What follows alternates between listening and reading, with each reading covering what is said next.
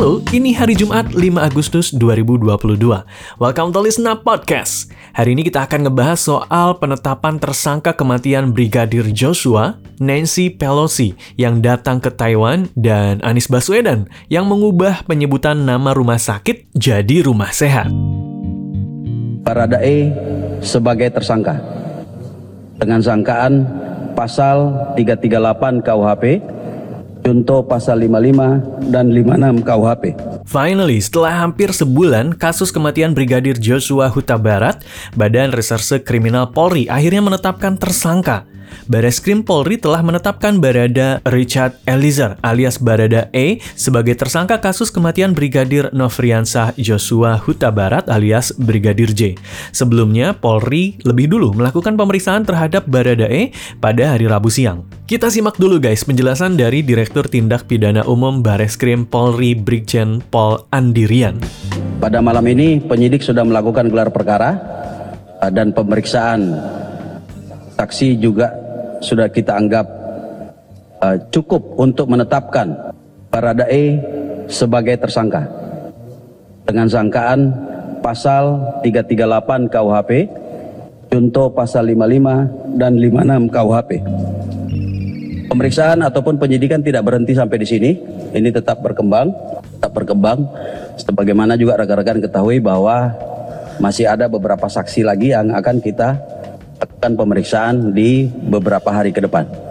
Lebih lanjut, Brigjen Paul Andirian menerangkan Baradae akan segera diperiksa sebagai tersangka dan akan langsung ditahan. Barada Eliezer dikenakan pasal 338 KUHP yang menyatakan barang siapa dengan sengaja merampas nyawa orang lain diancam karena pembunuhan dengan pidana penjara paling lama 15 tahun penjara. Selain itu, Polri menilai aksi Barada Eliezer yang menembak mati Brigadir Joshua di rumah dinas Irjen Paul Verdi Sambo bukan untuk semata membela diri. Dengan pernyataan Polri ini sekaligus menganulir pernyataan Polri sebelumnya yang menyebut Barada Eliezer melakukan aksi bela diri saat menembak Brigadir Joshua. Penetapan tersangka Barada Eliezer ini disebutkan juga oleh Polri merupakan tindak lanjut dari laporan yang dilayangkan tim kuasa hukum keluarga Brigadir Joshua. Seperti yang udah kita dengar tadi, penetapan tersangka Barada Eliezer dilakukan setelah Polri memeriksa 42 saksi dan penyitaan barang bukti berupa alat komunikasi, CCTV, dan barang bukti yang ada di TKP. Bukan cuma musisi Amerika Serikat aja yang pada sibuk Asian Tour guys, tapi pejabatnya juga. Minggu ini ada house speakernya AS, kalau di sini kayak ketua DPR-nya gitu ya, yaitu Nancy Pelosi yang melakukan kunjungan di sejumlah negara Asia, mulai dari Asia Timur sampai Asia Tenggara. Hal ini tentu bikin Cina super ngamuk. Again, our delegation came here to send an unequivocal message America stands with Taiwan. Oke, ceritanya tuh gini guys. Kamu tahu kan kalau Amerika Serikat itu emang lagi rajin-rajinnya menjalin persahabatan sama negara-negara Asia. Pejabat negara Asia juga sering bepergian ke Amerika Serikat. Contohnya, beberapa waktu lalu, pemimpin negara ASEAN rame-rame berkunjung ke Amerika Serikat dalam rangka KTT AS ASEAN.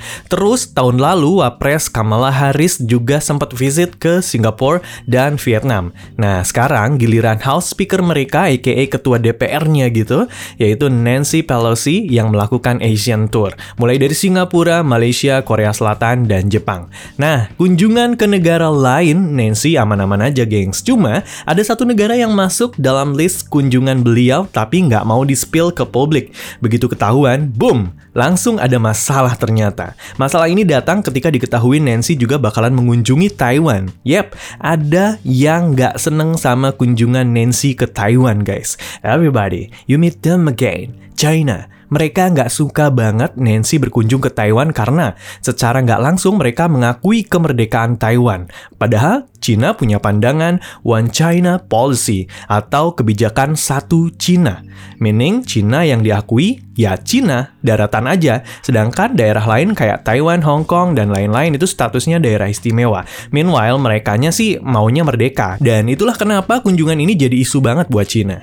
Jubir Kementerian Luar Negeri Cina, Zhao Lijian, bilang kalau Amerika Serikat sampai visit ke Taiwan, takutnya bakalan ada intervensi dan campur tangan yang dilakukan Amerika Serikat terkait urusan dalam negerinya Cina. Secara China masih menganggap Taiwan sebagai wilayah kedaulatan mereka dan ambis mau ngerebut kembali wilayah itu. Dan kunjungan pejabat Amerika ke sana bakalan jadi provokasi banget dan konsekuensinya juga nggak main-main kalau kata Lijian. Lebih jauh, Presiden Xi Jinping juga bilang, eh, lu jangan coba-coba main api dah kalau nggak mau kebakar, gitu katanya. Hal ini, of course, bikin ketegangan dong di kawasan.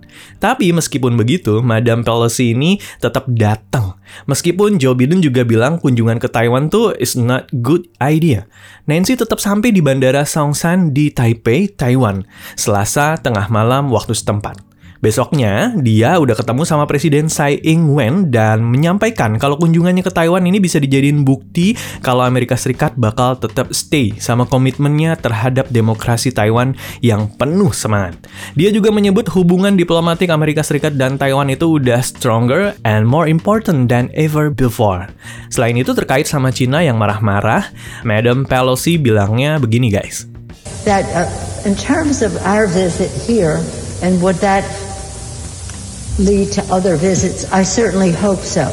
But I think it's important to note that members of Congress, several of them have made trips just earlier this year. Five senators, bipartisan, came, again, including the chair of the Foreign Relations Committee, Mr. Menendez, came. Not too much of a fuss was made. Sen- individual senators have made trips or plan to make trips. And uh, I just hope uh, that uh, it's really clear that while China has stood in the way of Taiwan participating and going to certain meetings, that they understand that they will not stand in the way of people coming to Taiwan.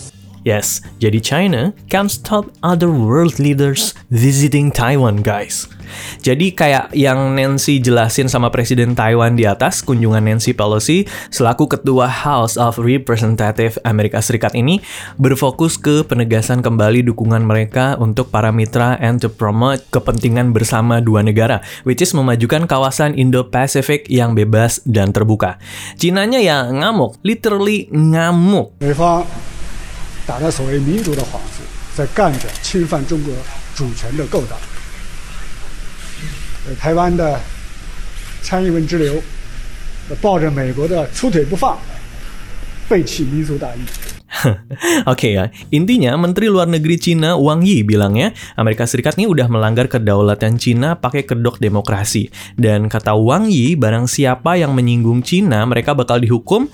And when they say dihukum itu, ya, yeah, they really mean it pakai cara operasi militer langsung dan sanksi ekonomi.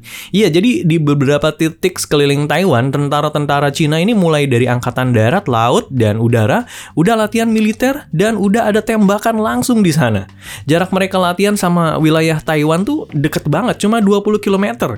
Bahkan tentara Cina juga diketahui udah masuk ke negara perairannya Taiwan, guys. Taiwannya pun nggak seneng pastinya ya. Pejabat di sana bilangnya ini tuh udah termasuk intimidasi keji cenah mah. Selain operasi militer, Cina juga menerapkan sanksi dagang untuk Taiwan. Kemarin banget nih, pemerintah China ini udah mulai memperlakukan pembatasan impor buah dan ikan dari Taiwan. Secara, Cina itu kan kalau impor dalam jumlah yang besar ya guys ya.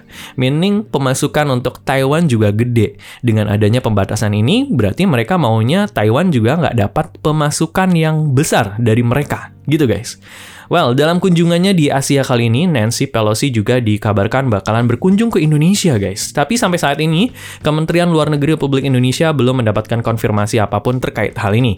Tapi kalaupun datang, first in first, Nancy bakalan ketemuan dulu sama Ketua DPR Republik Indonesia, Puan Maharani. Tapi emang beberapa jadwal kunjungan dia emang konfidensial sih dengan alasan keamanan. Oke, kita masuk ke berita yang terakhir. Now let's talk about Mr. Governor Anies Baswedan. Gubernur DKI Jakarta Anies Baswedan lagi dapat sorotan besar lagi.